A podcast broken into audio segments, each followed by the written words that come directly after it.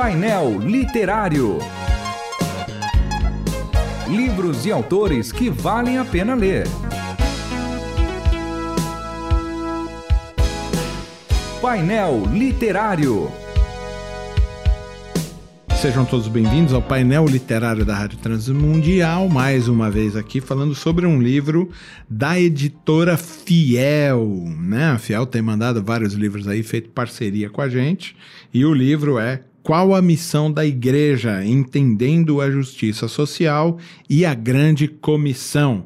Esse livro é de autoria de Kevin DeYoung e o Greg Gilbert. É, e hoje, mais uma vez, eu estou entrevistando aqui, a gente vai conversar, bater um papo sobre esse livro com o Júlio Pardo. Seja bem-vindo, Julinho. Muito obrigado, valeu, João Paulo, valeu aí os ouvintes da Transmundial. Mais uma vez, estou aqui falando de mais um livro muito legal.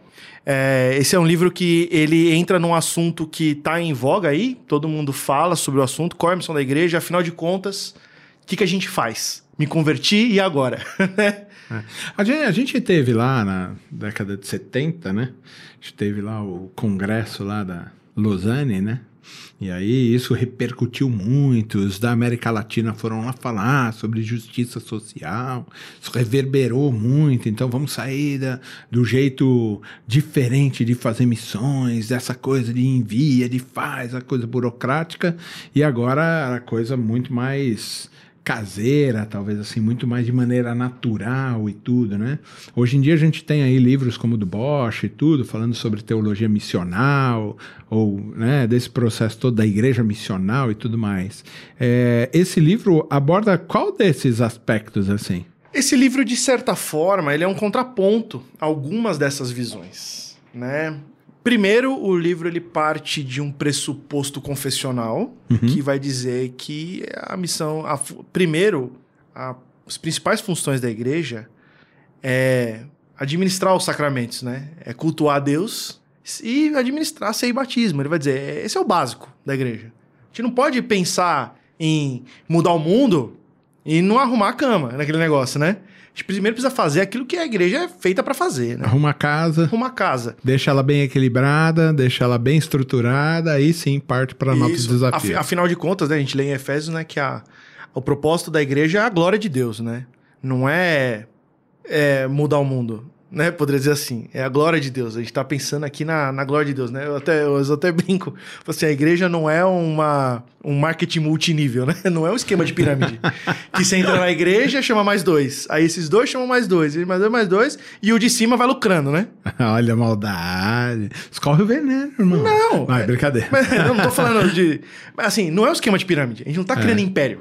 É. Né? A gente tá fazendo igreja. Né? E a igreja, ela tem um propósito primeiro de glorificar Deus, de cultuar Deus. E, mas ela tem que fazer uma missão. A gente é instigado por, por Jesus a proclamar o evangelho, a fazer discípulos, né? Inclusive. Não, o próprio Jesus disse isso. Eu não isso. vim para ser servido, mas vim para servir. Vou entregar a minha própria vida para servir. Sim. inclusive, outros, né? inclusive né? há muitas perspectivas mais atuais. Enfim, eu não quero entrar no assunto, até porque eu não entendo muito, vou ser honesto. Mas, por exemplo, que critica a ideia da grande comissão, no sentido de falar assim: ah, tem pouco texto bíblico que Jesus manda pregar o evangelho.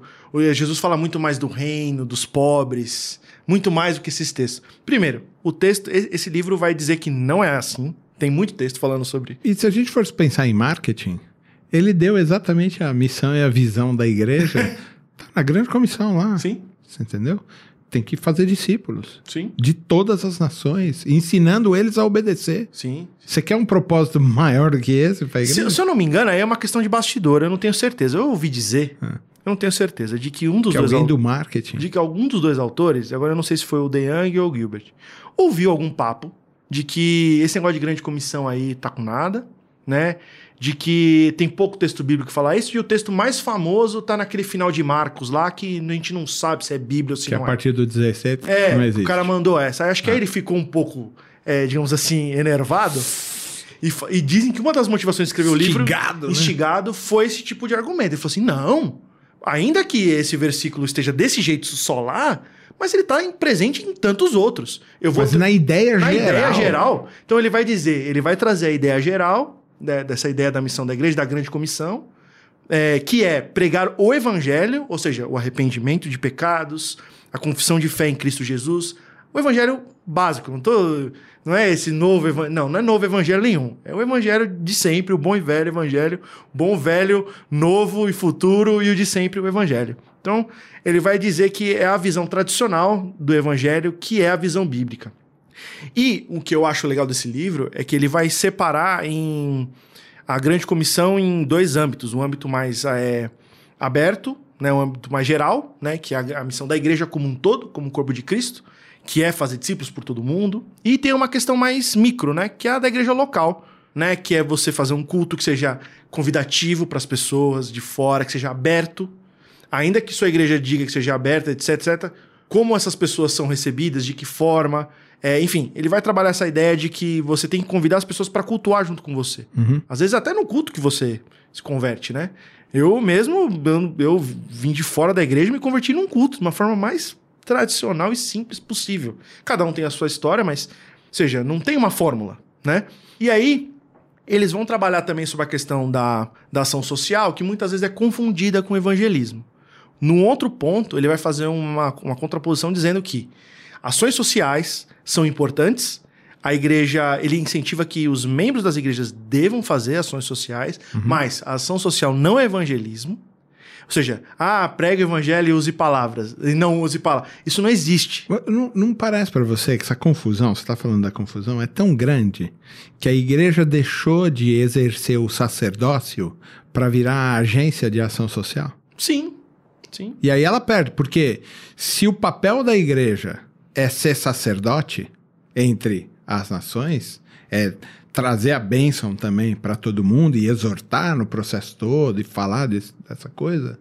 Se esse é o papel da igreja e ela deixa de fazer, quem é que vai fazer? Ah, Deus vai levantar de algum lugar. Porque a aí. ação social tem o governo, tem as ONGs, tem não sei o que lá. Uhum. Mas se a gente assumir o papel das ONGs e do governo para fazer ação social, quem é que vai fazer a parte que realmente Deus designou a igreja para fazer? Pois é, essa é uma pergunta chave. E é uma das coisas que o livro trabalha também. Porque Né? a gente está confundindo a A gente brincadeira. está confundindo as coisas, né? E o livro trabalha essa parte é, muito bem, aliás. Eu acho que é um livro muito recomendado para quem está querendo trabalhar, inclusive com ações sociais na igreja, porque ainda que você queira fazer isso na igreja, eu acho E legítimo lícito, que e é seja bom. legal, você precisa entender o que você está fazendo, né? Se você fizer é, ação social com os membros da, da tua igreja, junto com a tua igreja, tendo consciência de que isso não é a pregação do evangelho, ou melhor, sabendo disso, você pode fazer ação com pregação do evangelho, que é diferente, né? A gente pode se aproximar de alguém como na parábola Isso. para fazer o bem, Isso. mas a função primordial nossa é ser sacerdote. E olhar para as pessoas não com um mero recipiente do, do- do nosso dinheiro ou do nosso sopão, A gente né? não tá roubando a dignidade deles. Mas a gente né? tem que ver ele como uma pessoa, né? Que, assim como nós, também carece da, da misericórdia de Deus, precisa conhecer a Cristo, né? É, porque se, se for ação social por ação social, a gente mantém a indignidade posta. Isso. Porque a gente fica ajudando, ajudando, ajudando, ajudando, ajudando, só com a função de ajudar. Então a gente nunca tira a pessoa da indignidade dela. Isso. Porque quem realmente pode devolver a imagem de Deus, em algum sentido, plena no ser humano, na dignidade de ser a criação de Deus, é o Evangelho. Sim. Ou eu estou enganado? Não, você tá certo. Inclusive, tem um. Tem um não, não, não está nesse livro, né? Mas eu lembrei de um outro livro, que é, se eu não me engano, Ortodoxia, do Chesterton. Que ele ah, fala. do Chesterton. Isso, que ele fala uma coisa que eu acho muito boa. Que ele diz assim: ele compara as ações sociais dos cristãos e dos espíritas, dos kardecistas, né?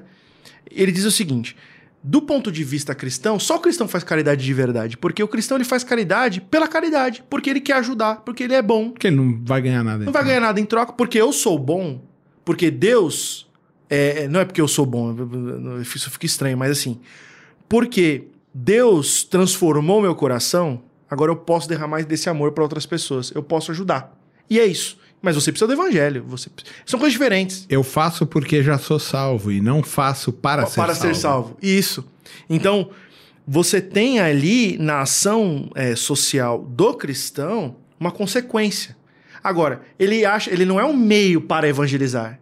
ele é o, o bem, né? Agora, do ponto de vista, por exemplo, do espírita, ele vai dizer que inclusive prejudica o, o, o beneficiado. Claro, você tem uma manutenção da indignidade. E ele vai dizer mais, ele vai dizer, mas não é da lógica. Você socorre, Isso. mas ela é manutenção Então ele da vai, e ele vai dizer, mas não é da lógica espírita que você precisa sofrer para expurgar os seus pecados e melhorar na próxima? Então vamos continuar mantendo. Então ele vai dizer, ajudar as pessoas é prejudicá-las.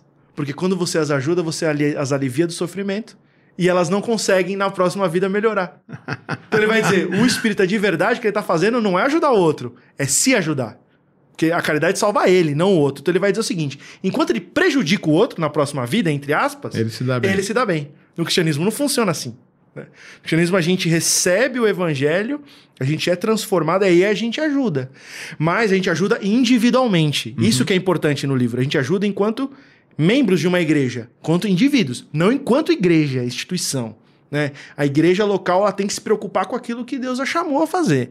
Agora, a ação social, ela, é, ela cabe aos membros e que ele até incentiva a ser feito. Mas o importante é sempre entender as dis- distinções para que elas não se misturem e virem discurso vazio, né? Muito bem. Qual a missão da igreja? Entendendo a justiça social e a grande comissão, de Kevin DeYoung e Greg Gilbert, um livro produzido pela editora Fiel. E a gente conversou aqui com Júlio Pardo mais uma vez. Júlio, muito obrigado pela sua participação aqui. Eu que agradeço e muito obrigado aí pela oportunidade. Vamos, vamos nessa. Valeu. Você ouviu Painel Literário. Produção e apresentação: João Paulo Gouveia.